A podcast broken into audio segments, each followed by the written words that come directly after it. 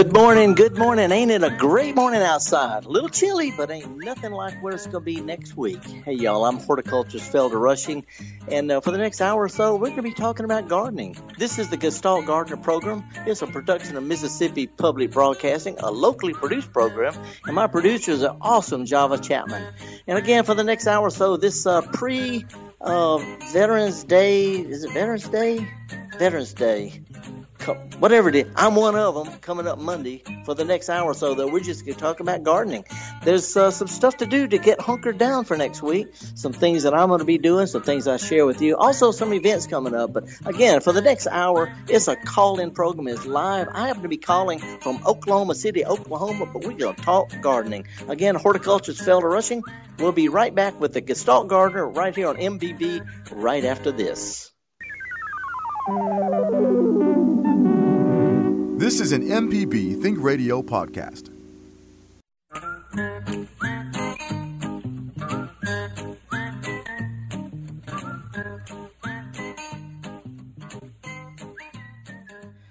Okie dokie, folks. Java.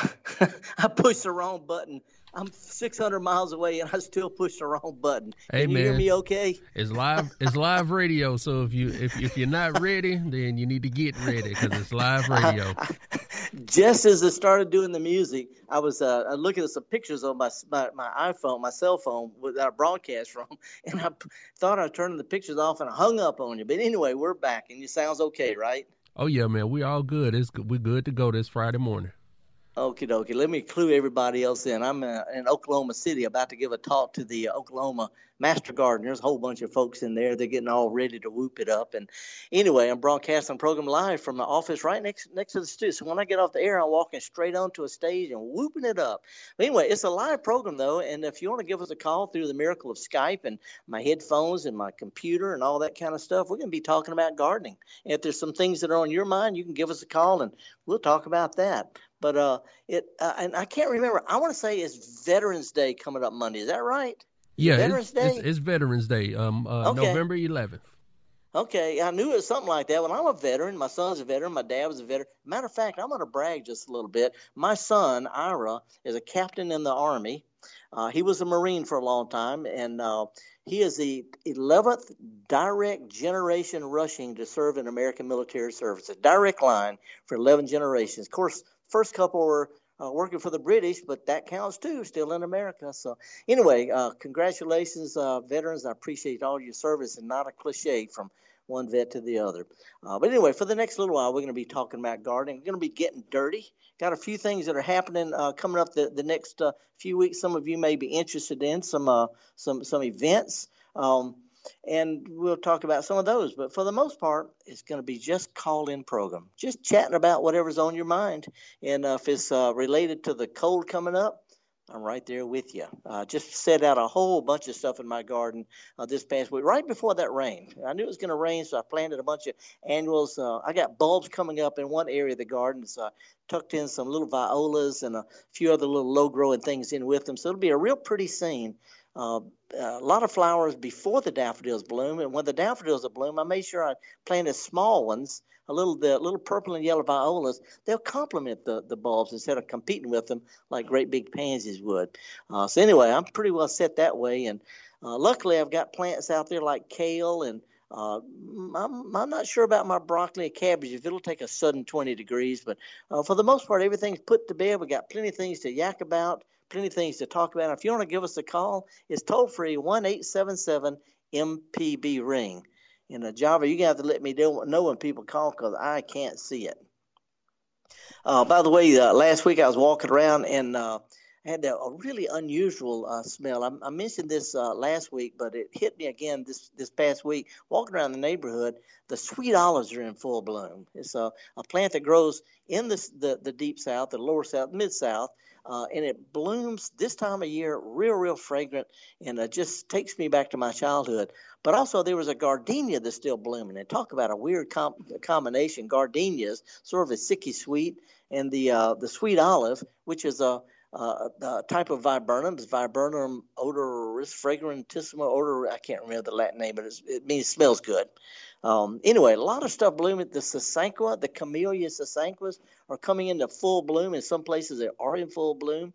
And uh, we're starting to see a lot of shoots of early blooming paper white daffodils, little paper white daffodils that bloom sometimes in time for, for Thanksgiving, usually by Christmas, always in December. Paper whites are strictly for the South. They won't grow further north unless you're trying to make them grow in a bowl full of water or something like that.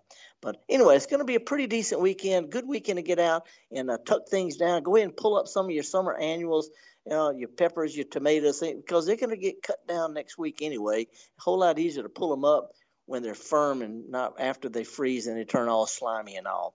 And uh, if you want to set out some garlic, it's not too late to plant garlic. Daffodils, of course, this is the time to set out daffodil bulbs. And uh, again, I mentioned kale, violas, things like that. Uh, Dusty Miller, there's plenty of things uh, that that really, really like cold weather. And uh, there's some seeds I started also. We'll talk about that a little bit. But again, uh, it is a live program, toll free. If you want to give us a call, toll free one eight seven seven MPB ring. Um, it's going to be um, kind of interesting to have this sudden freeze. There's a lot of plants that'll take hard freezes if they gradually get used to it. And uh, this, what, what, gets a lot of plants is that sudden drop in temperatures. Uh, so if you've got plants out there that um, that have are a little on the tender side, you might want to think about throwing something over them just that first night when it gets down so so cold. They can take in the 30s, no problem, but a sudden dip into the 20s. If you're going to throw something over your plants, the tender plants, I'm thinking azaleas and things like that, uh, don't cover them up completely and leave them like that because when the temperatures rise again, you can actually make the plants too tender with warm temperatures. But the idea is to trap heat rising from the soil. Our soil is warm, and as the cold air comes in, if you could trap some of that heat by just placing a blanket or sheet or something like that over it all the way to the ground, uh, it, there's a plenty. It's, it's like using your dirt as a thermal heater. So there's plenty of ways you can do that. Main thing is the sun comes out. If you're using clear plastic, the sun comes back out, take it off because it will absolutely steam your plants. Like leaving your plants on the dashboard in a closed up car. It'll absolutely, uh, it'll, it'll, toast them, it'll, it'll steam them to death. And I also want to give a special shout out to those of you who are listening to my podcast. I was in Texas this past week giving a talk at the Antique Rose Emporium, and several people say that as they drive around, they listen to this podcast. I'm thinking, you know, this is from Mississippi, Louisiana, Arkansas, Tennessee, Alabama. But if folks from from uh, from points outside want to listen to it, I guess it's because really, if you think about it, gardening is a universal thing. Our plants change, seasons change, a little, lot of variations, but in general, gardeners have the same spirit. So when you're doing a, uh, a lot of the kind of stuff that we all do, regardless of who you are or where you garden.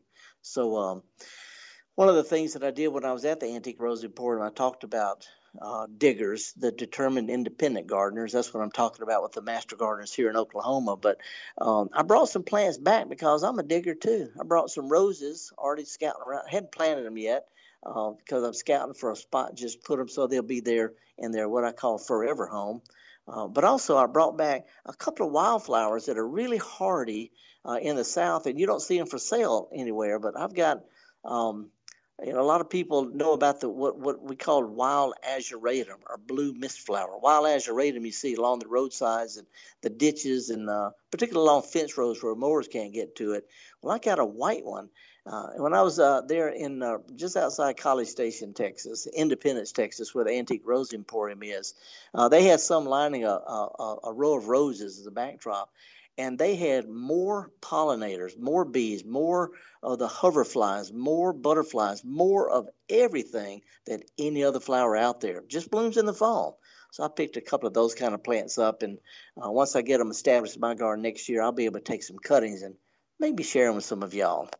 But uh, again, if you want to give us a call, toll free, one eight seven seven MPB ring. Uh, I know you're sitting out there thinking about how cold it's going to be, but uh, meanwhile, let's slide down to to Mobile. Don's calling, a, uh, and you're a, I understand you're a veterinarian? A veteran, Air Force veteran. Vet, oh, oh, a veteran instead of vet. A vet. Oh, a vet. So, Air Force veteran, how are you, sir? Appreciate it. Very good. Uh, thank you for your service and your uh, family. Um, also, I'm in the Master Gardener program here in Mobile, Alabama.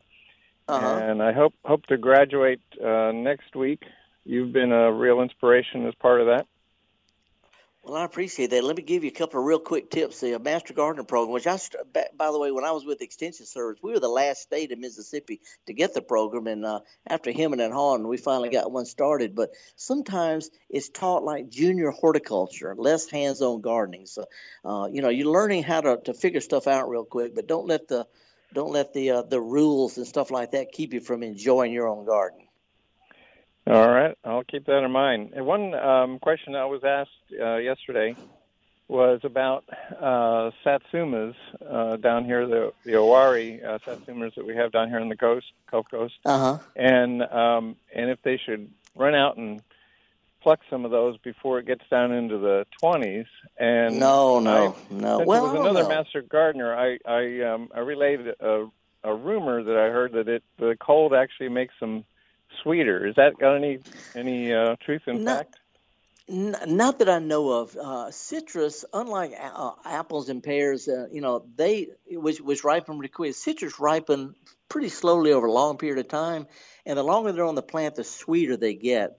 Um, I don't know that the 20s is going to do. You know, if if you're in town in a kind of protected place, probably not going to get that cold because you know it's mostly out in the open where the where the cold is a real problem. But uh, is your tree very big or, or what? Too big to cover? Uh, yes, too big to cover. Yeah. Uh, well, you can pick some if the you know uh, bite into one first because uh, you know that's all you're gonna get. They're not gonna get any sweeper sweet. You know they're not gonna ripen off the tree is what I'm saying. So bite into it. They taste okay. Uh, if it's acceptable, I go ahead and pluck as many as you can reach. All right. But uh, and, and those uh, you can't read, those that are closer to the ground are more likely to not be damaged by the frost. Because again, there's a lot of heat in the ground. There's and it rises up when the cold front comes in. All right. Yeah, that's true. Well, we're uh, we like our warm weather down here, but uh, we're we're standing by for the cold. That's right. Hey, uh, if if you get, if you think about it, give us a call next week and let us know how. If you leave some on, let us know how they worked. We'll do. All right, Have appreciate it. Okay, thank you so much. All righty. Um, Dan, that was Dan from Mobile. We're having some real problems with citrus plants, by the way. Uh, I was uh, talking with some people in Texas who work with citrus. Um, there's a disease called greening, greening, citrus greening, and it's uh, it's something that's spread by insects, and it's a real, real problem, uh, causing a lot. Matter of fact, they're in quarantines, and I'm thinking between citrus greening and a rose rosette and crepe myrtle bark scale, oh boy, oh boy, oh boy, that's what makes you really glad that you're just growing tough, tough plants. Plenty of variety out there. So if something's really bothering your plants, don't let it worry so much. Uh, let's see if we can be proactive and do something ahead of time. If not, just relax and go with the flow. There's plenty of plants out there. I'm horticulturist Felder Rushing. The lines are wide open if you want to give us a call. Going to take just a little bit of a short break and uh, come back with your phone calls. So uh, stick with us. We'll be right back with more here at MPB. Me and Java Chapman and all the other folks at MPB. Glad to bring this garden party to you. Won't you join us?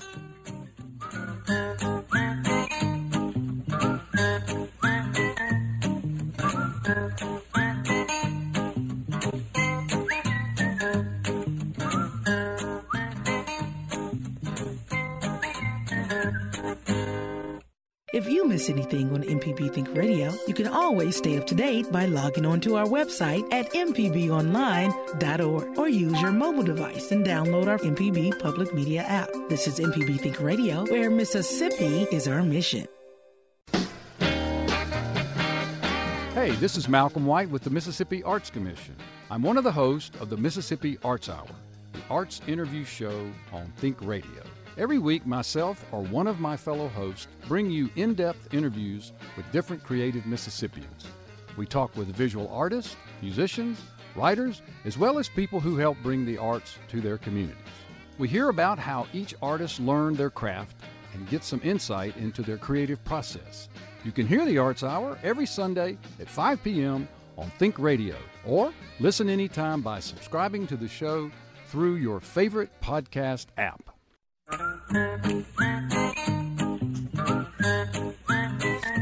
Okie dokie, folks. Welcome back. Horticulture's Felder Rushing. Looking forward to chatting with you about whatever is going on in your gardening mind. I got an email during the break uh, from Charlie Harris. He said, I talked about spider lilies a week or so ago. He said uh, he just dug up some azaleas, and between them, there are a bunch of uh, these spider lily leaves uh, where they get almost no sun. He wants to move them.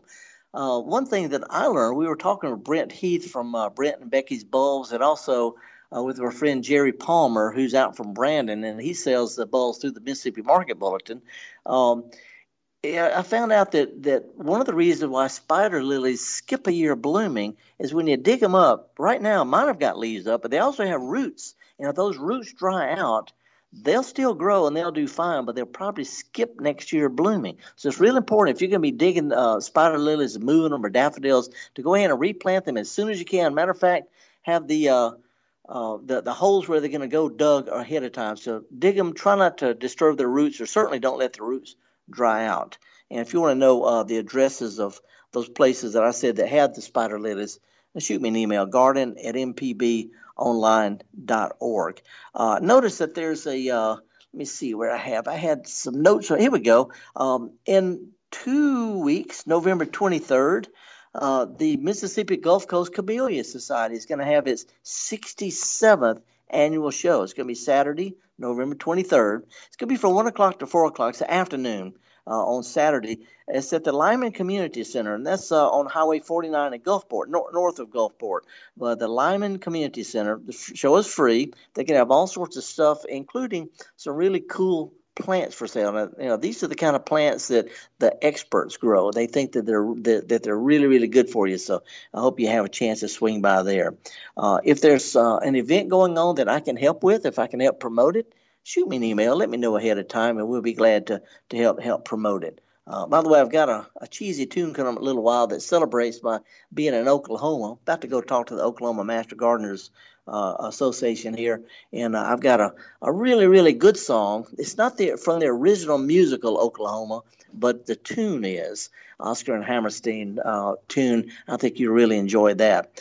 Uh, one of the things that, that that I got an email about uh, the other day was about planting buckeye seeds, and I've actually planted them myself. Buckeyes are a native plant. They have pretty red flowers in the springtime. Uh, really good for hummingbirds. Uh, matter of fact, the hummingbirds follow them as they start blooming on the Gulf Coast. Hummingbirds follow the buckeyes further north, all the way up into Canada. They have a different kind of buckeye up there, but uh, hummingbirds are really attracted to the early spring, late winter, early spring buckeyes. And it's a shade plant, so if you've got a shady yard, it's a great plant. It grows. It's an understory tree, uh, bigger than a than a dogwood uh, spikes of red flowers, and they're really, really easy from seeds. They have seeds that are about as big as well, two of my thumbs, I guess, two of my thumbs, how big they are. And if you can find some, put them in some potting soil right now, this time of year, and uh, if it's going to freeze, you know, cover them up, but they will sprout and be six, seven, eight inches tall uh, before winter. And then you can set them out whenever, wherever you want to. But buckeyes are real, real easy. Great big seeds come up almost immediately when you plant them. Uh, a couple of other plants I brought back from, from Texas were some hardy succulents, a type of agave, you know, the great big century plant. There's some dwarf agaves. Some are variegated, some have really funny looking thick leaves, but they're really, really hardy and they look good in pots outside when there's not much out there. Uh, and I also brought back some small succulents, some sedums, the type of things that spread like ground covers. And so I'm looking forward to put those in a, a planting area in the middle of my driveway. I, when I poured my driveway, we had some open areas left down the middle, like long, thin strips uh, right down the, the center of the driveway, and a lot of reflected heat, a lot of sun, a lot of cold, not a whole lot of water. And these something's going to grow low enough to where it's not going to scrape off the oil pan every time I pull in with my pickup truck. So I'm going to go with some of these kind of hardy sedums. Uh, anyway, we got the lines open right now. Give us a call, toll free one eight seven seven MPB ring and I'll be glad to chat with you. Uh, by the way, I got a call from Lucienne uh, Gaucher. Um, I don't, and it doesn't say where she's from, but her name is Gaucher. Anyway, she says she has a 30-something year old ficus tree, a weeping fig, that uh, spends a lot of time outdoors, but gonna have to bring it inside. And uh, she said it's about seven or eight feet tall, and one side is limb heavy. It's just top heavy and cumbersome. Uh, she said I need to bring it to a size to allow it to come indoors, but uh, she said um, that you know anyway she said the plant is near and dear to her she got it from her mother-in-law 25 years ago and she passed it on to my care looking forward to hearing from you. So anyway this is a tricky one because if your mother-in-law gave it to you you better try to keep it alive. Here's the deal though. Weeping figs i've got one that i've had for whew, 35 years or so maybe 40 years long time. And when it goes in and out in the the fall it comes in and the spring it goes out. I prune it so hard there's no leaves left on it, and that sounds kind of shocking. But if you don't prune it, when you bring a weeping fig or a rubber tree or just, uh, the hibiscus, Chinese hibiscus, when you bring those in in the wintertime, the sudden change from bright light and high humidity and warm temperature to the relatively cool temperatures, lower light, and more important, the fall off anyway. They because they just can't take wherever leaves are formed. That's the conditions that they perform best in. When you bring them from outdoors in, those leaves aren't efficient. Plant simply throws them off, and you got to sweep stuff up for two or three or four weeks. If you prune the plant back, uh, it's you know to pencil size twigs, size of your fingers, you know, it doesn't really hurt the plant at all. They just think they've been pruned, and it gets rid of all those leaves before they fall onto your floor, and the plant will quickly put out new growth, and that new growth will be better adapted to the indoor conditions. So if you're bringing in uh, hibiscus, weeping fig, other plants that typically lose their leaves when you bring them in, go ahead and prune them, in, uh, cut them back. It makes it easier to bring them in, easier to clean them up. You're not bringing little weird bugs and stuff on them, and they'll quickly put out new growth and do fine. And by the way, I also set, prune mine, set them back outside because uh, the leaves that are growing indoors don't like it outside. So I prune mine to bring them in. I prune them, set it out. I've been doing this for close to 40 years without any problems at all. Hey, let's slide up to Oxford and uh, talk with Pam. Hey, Pam, good morning. Hi. I have um, two avocado trees that I uh, grew from seeds, and suddenly they've grown like maybe six or seven feet tall. And I'll bring them in tomorrow, actually today. But do you right do you prune them or something, or what do you do? I've just got these big giant things. Yeah, yeah, yeah. You're gonna have to. Avocados are, are they're, they're trees and they're subtropical, and they of course they'll freeze outside. But yeah. also they don't really like it indoors, like a lot of tropical plants, and and those leaves are gonna probably be shed. Uh, but also if you cut it back, it'll branch out. It'll be more like an avocado bush, and it'll fit better.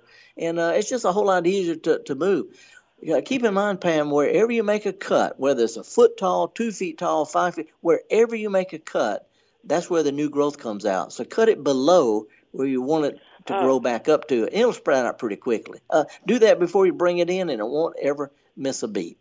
Okay, thanks a lot. That's good. Okay. Thank you. Oh, oh, here, here's here's another tip. If you have some branches on it, you can cut those back too. Hang some Mardi Gras beads or Christmas ornaments or something like that, because it it'll take the it'll take your mind off how bare it's going to look. It'll look like the Grinch's Christmas tree if you don't. But anyway, hang something on it just to just to cheer you and it up. Okay.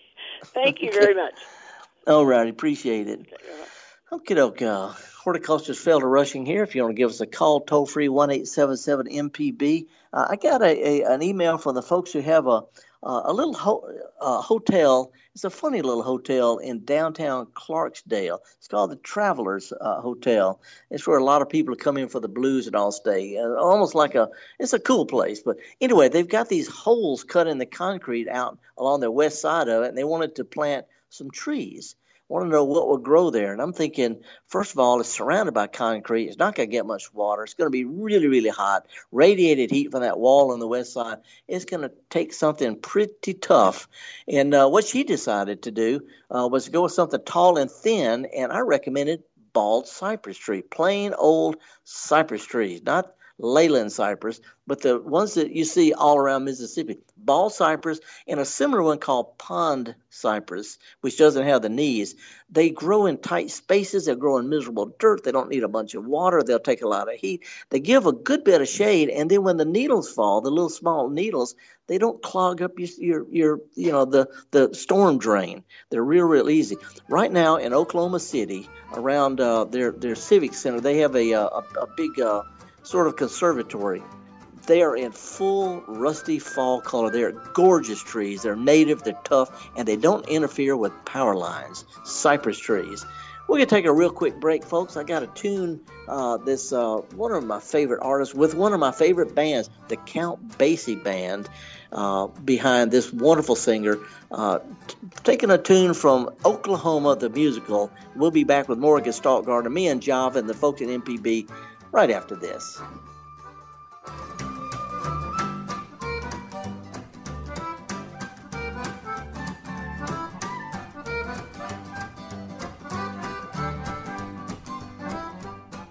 There's a bright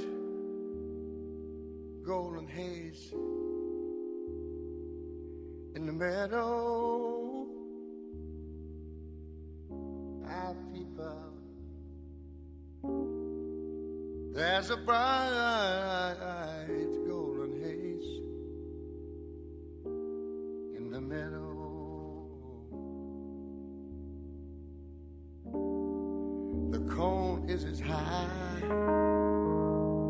as an elephant's eye, and it looks like it's climbing clear up to the sky. Well, I say, oh, what a beautiful morning. Yeah. Yes, what a wonderful day. Y'all look out there. I've got a beautiful feeling. Everything, everything going my way. Y'all come on now.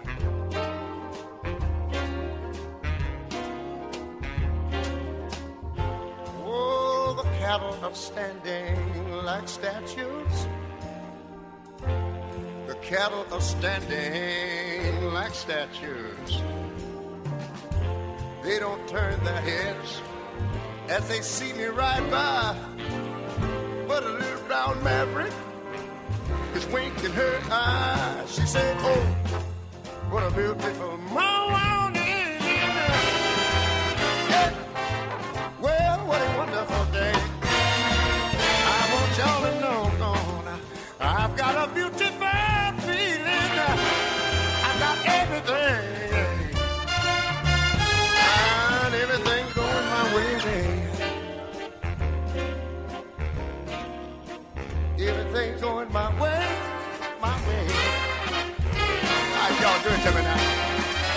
MPBOnline.org is the destination for everything Mississippi Public Broadcasting. Catch up on past shows from Think Radio, check out MPB TV or Music Radio, and become a sustaining member, all from one place. Get connected now at MPBOnline.org. Okie dokie, folks. Welcome back. Horticulturist Felder Rushing, and we're talking about gardening. Uh, got a couple of call, couple of three calls already today, but I know some of y'all are thinking about what you're going to do next week, and most folks already figure out there's not much you can do. You can bring plants in that need bringing in. You can cover up a few temporarily if you need to, or and you can plant things that like cold weather. Uh, or else you can run in circles and scream and shout. But there ain't nothing we can do about that 20 degrees headed our way. That's just part of it, folks. Part of gardening. Just like it gets hot and dry in the summer, it gets cold suddenly in the deep south in the wintertime. And uh, I've we have listeners who have plants that'll take 30 below zero.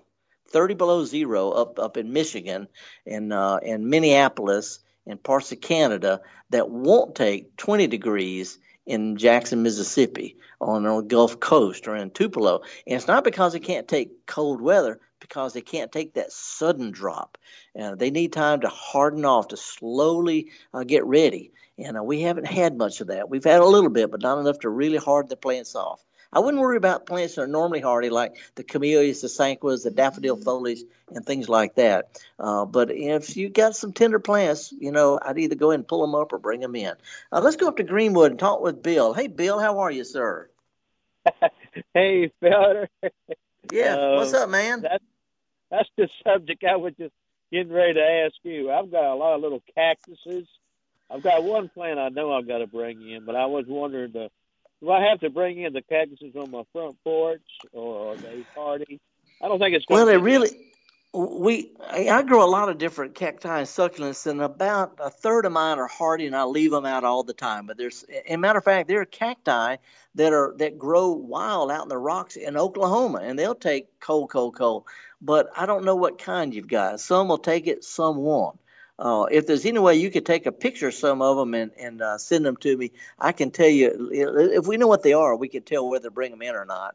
But without knowing, there's too many cacti and too many succulents, and about a third of them are hardy, and about two thirds of what they sell around garden centers are not hardy at all. But uh, well, they they have the description on the the uh, little container that they come in, most of them, but they don't well, mention about frost or any of that stuff. Well, if if you got the names, you know, like I say, either the names of them or or uh, pictures of them, shoot them to me because you know this is something I'm.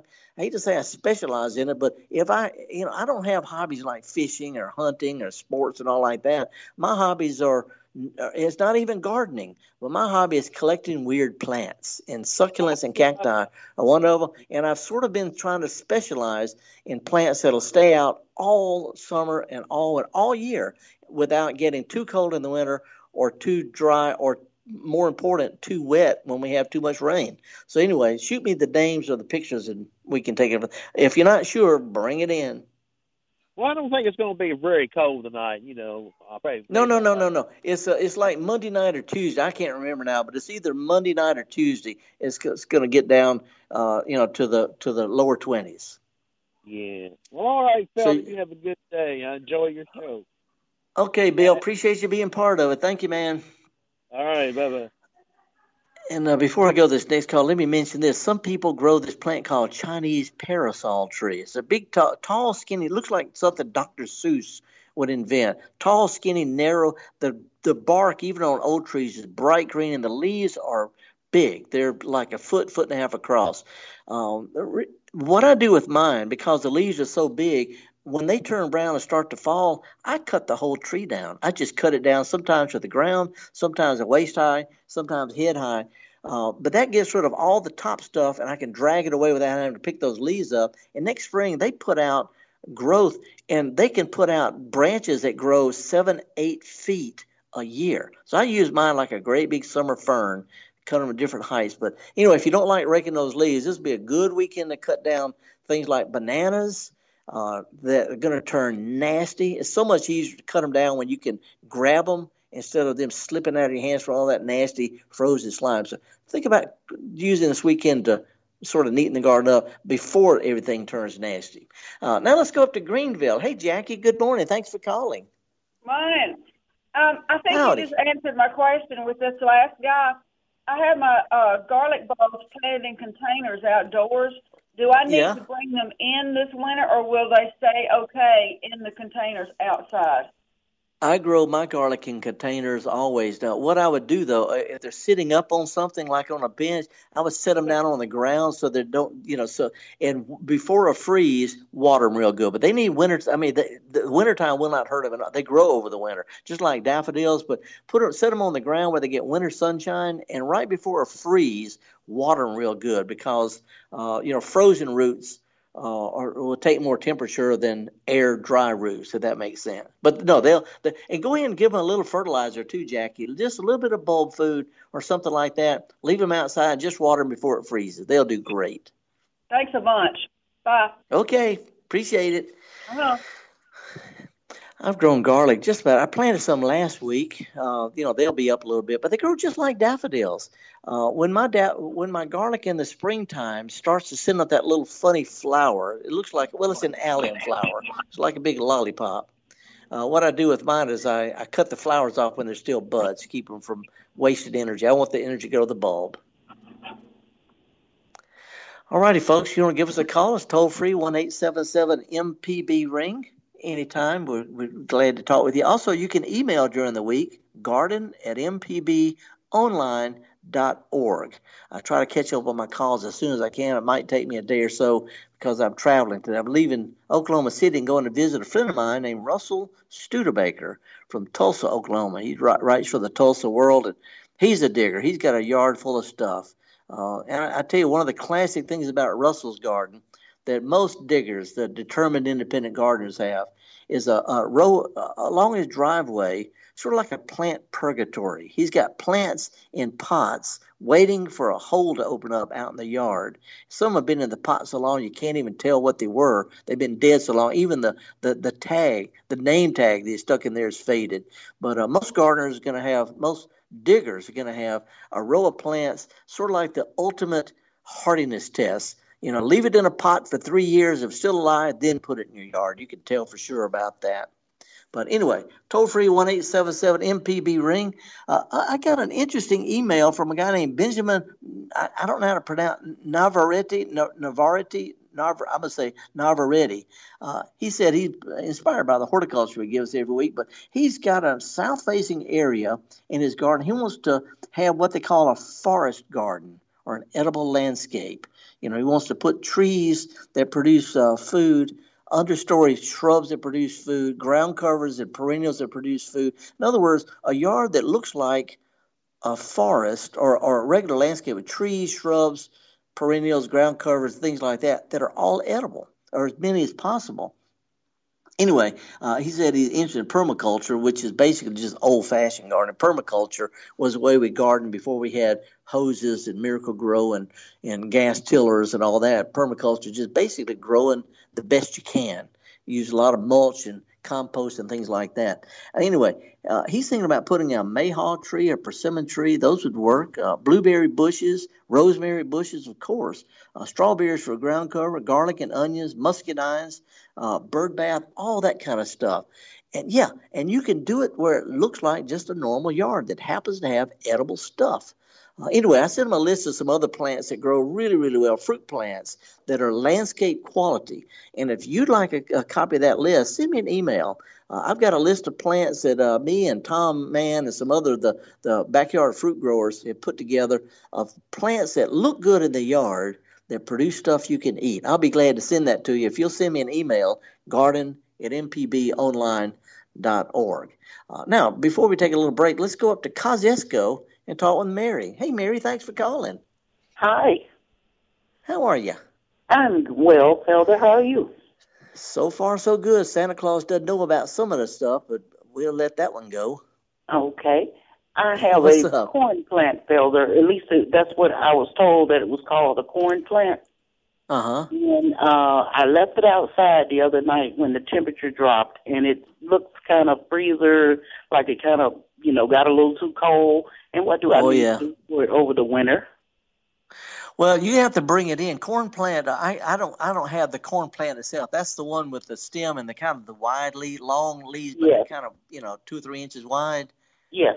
Um, uh, they have to be brought in, but they'll take low light. If you put it, if you cut it back, you know, uh, Mary, it does not hurt to cut these plants back. You know, if you ever ever watched uh, movies where they're hacking through a jungle with a machete, that's corn plants they're cutting. So if you cut it back, wherever you make a cut, it's going to sprout out once, twice, maybe three branches right there. So the bad looking stuff's not going to get any better. The new stuff's going to come out the top. But if you've got more than one trunk, cut one kind of low or one kind of medium, and then bring it in, put it near a bright window, and uh, don't keep it wet, but don't let it stay dry, and it'll do put out new growth before you know it. Thank you very much, Felder. Okay, good luck on it. See ya. Bye bye.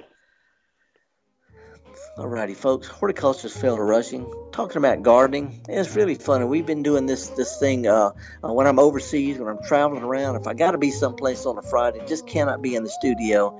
We got this Skype thing worked out, and it's free. It's free for me. It's free for MPB. It's free for you.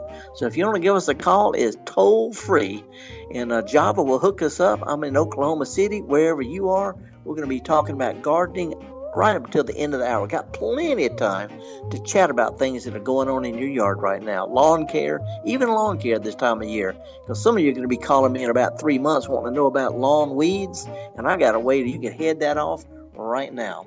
Anyway, we're going to take a real quick break, me and Java and other folks at MPB, and talk with you about gardening right after this.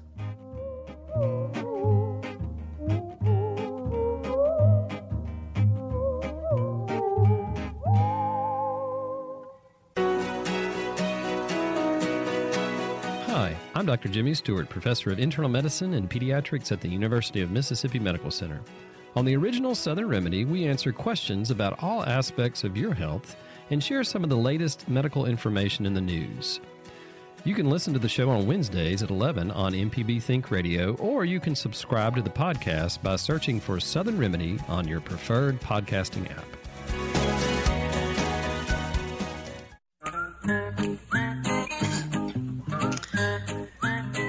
Okie dokie, folks. Welcome back. Horticulturist Felder Rushing. And uh, might want to mention, I'm seeing a brown patch in people's lawns right now. If you've got St. Augustine grass, you got curves or circles that are kind of brown and nice little curves. Probably brown patch, and shows up when we have warm days and cool, wet nights like we've had the past week. Not much you can do about it, but uh, when you cut your grass for the last time, put your mower on the highest setting. Don't don't scalp the lawn. Let it be high over the winter time. Uh, now let's go to Benton Benton and talk with Billy. Hey, Billy, good morning. Is it Benton or Benton? Benton.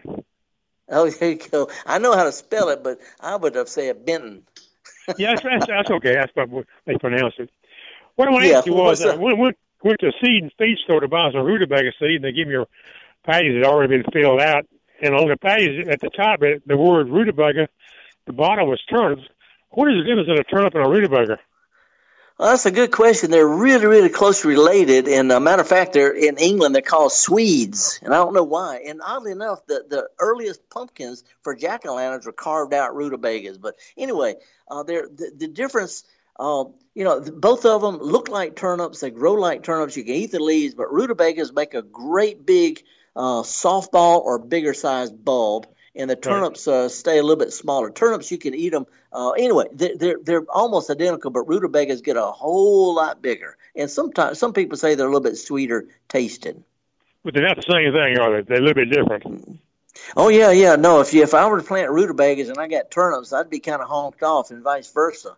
But it's just like uh, getting a pepper. You know, you buy a pepper and you get a tomato instead. They're related too, but it's not the same thing. I got you. Okay, well, that's what I want to know. I appreciate your time. Okay, hey, you need to go ahead and get them in the ground pretty quick, Billy, because they'll they'll take cold weather, but they won't take hard, hard freezing. You can plant them this weekend because the seeds won't sprout oh, before it gets cold, but but they, they you know they won't take hard freezes in the wintertime. Let's get them in the, and save some seeds to plant in February or so. Yeah, I'll get in the ground right back today, probably. Thank you. All righty, appreciate it. Okay, let's slide back to, to my little hometown uh, called Fondren, Fondren, Mississippi. Hey, Ed, how are you, sir? Hey, what's up, dude? Uh, I live around. Not a thing. It's Edward. So, uh, oh, all, Ed, Edward, Edward, Edward. Okay. Yeah, uh, you, you, know, it's, uh, we were at uh, today. So check it out. I have a question. What is the camellia thing you were talking about on the coast? What day? Oh, the camellia thing. Hang on, I've yeah. got it here. I've got it just right here. It's, it's a Saturday, November the I got to scroll up on my my thing here. Uh, November the twentieth. November. Hang on a second. I got here. We go. November the twenty third. Saturday, November twenty third. Okay. One on. to four. Oh, let me. One other question. I have two. Um, I don't know if they're lemon or lime trees. Uh-huh. They're they're out on my little courtyard outside in in pots. They need to come inside tonight. You think? Not not so much tonight. Have they started blooming yet? A lot of times they bloom in the wintertime. Sometimes no, they bloom in the late have, fall. It never bloomed. Yeah. Uh, if you'll give them a little fertilizer, uh, I would bring them in if it's going to get, you know, to 30, what to freeze, you know, 35 or below. Uh, the, the, the, the trees will take down the 20s, but the flowers and the fruit won't. So the main thing is protect them from actual freezing. Okay. And then, and then if you get a chance, I know it's a pain in the, I, it's a pain in the rear, but when but when the temperatures warm back up, put it back outside. It grows better outside in cool weather than indoors where the low light, low humidity. I mean, Only I bring them in, it's going to freeze. Space right here with all these windows, so they might yeah. be okay inside for a little while. Oh yeah, they'll they'll do fine. Uh, you know, don't let them stay dry. You don't have to keep them sopping wet, but also uh, see if your air conditioner, see if your heater blows on them because when heat blows right on plants, that takes a, that dries the leaves out fat, too fast. So yeah, if it is, see if you can. Uh, have, I had to, uh, direct heat. Yeah, there you go. There you go. That's no cool, problem, dude. man. Man, appreciate it. Okay, thanks, Sir Edward. Appreciate it. Bye. All righty. Now let me see. I've got uh who else we got? Oh, let's go to Shiloh. Hey Renee, you're up in the icebox part of the country part of the state. I am. I am. What's going on up in northeast Mississippi? Well, we had a major storm up here the other night, and I lost five big oak trees. And, oh boy. Uh, and um, I am going to have to cut some down. I mean, all the way down, and I need to replace. I want to replace them with something. I'm looking to replace them with something uh, with some pretty leaves. Thinking about maybe a maple or something like that. What do you suggest? Well, there, there are some really, really good maples, and and they're they're real easy. Uh, you want to, you know, you want to get maples from a, a, southern source. You don't want to get one from Vermont because they're different varieties. Uh, but there's some really good maples. Ginkgos are always pretty with the fall colors.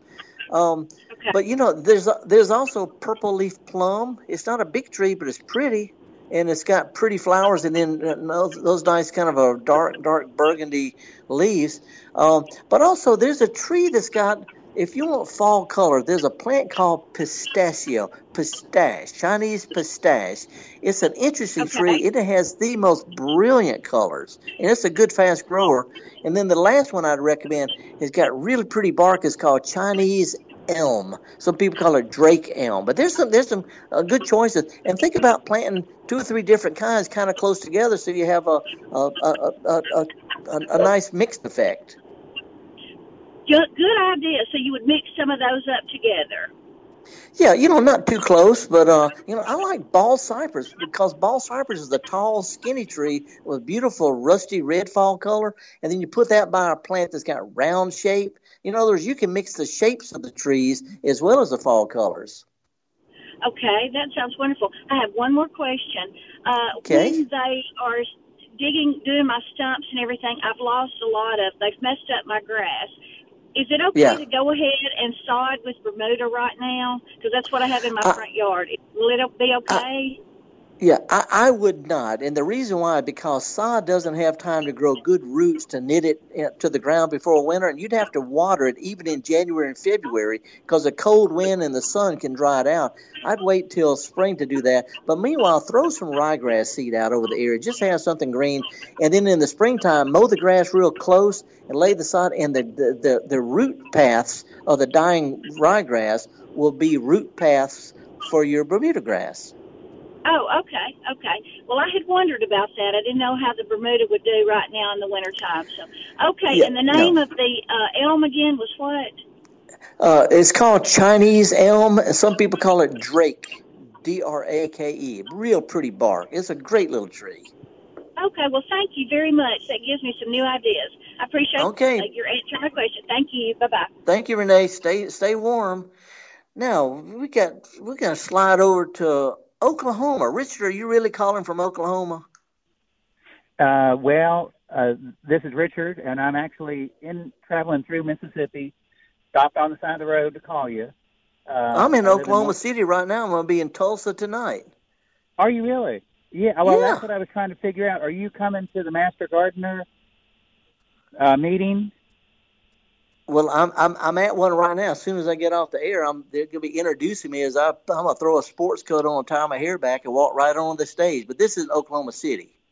Yeah, I, I wish I was wish I was there for that. I'm I'm a uh, I just started master gardening. I just finished the course this fall, but I have a question for Norman, Oklahoma. For for living in Norman, Oklahoma, I have Yeah. a cycad, an asparagus fern, a bougainvillea, and a and a hibiscus that I don't have room for inside.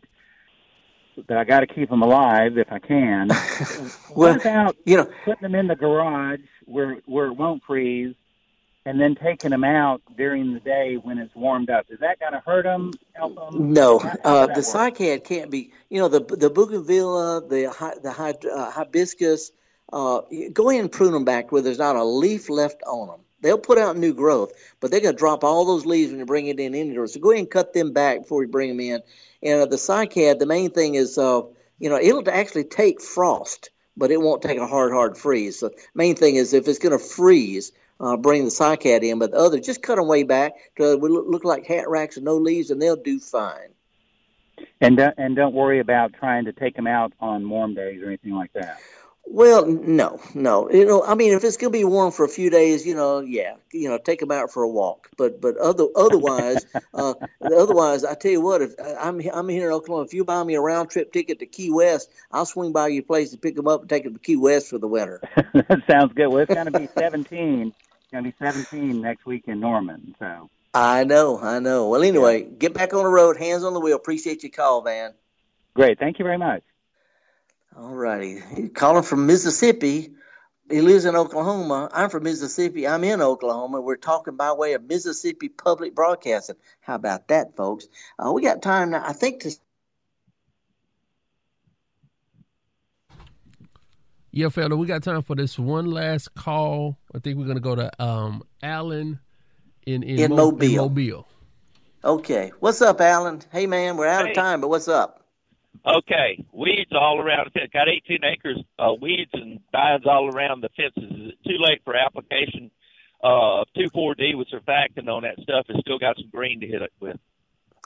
Uh, yeah. If they're if they're summer weeds, they're going to get killed back this this this you know this week coming week. If they're winter weeds, I'd wait till everything has gone completely dormant. You know, decent, nice warm day in December before you, you spray winter's winter and spring stuff.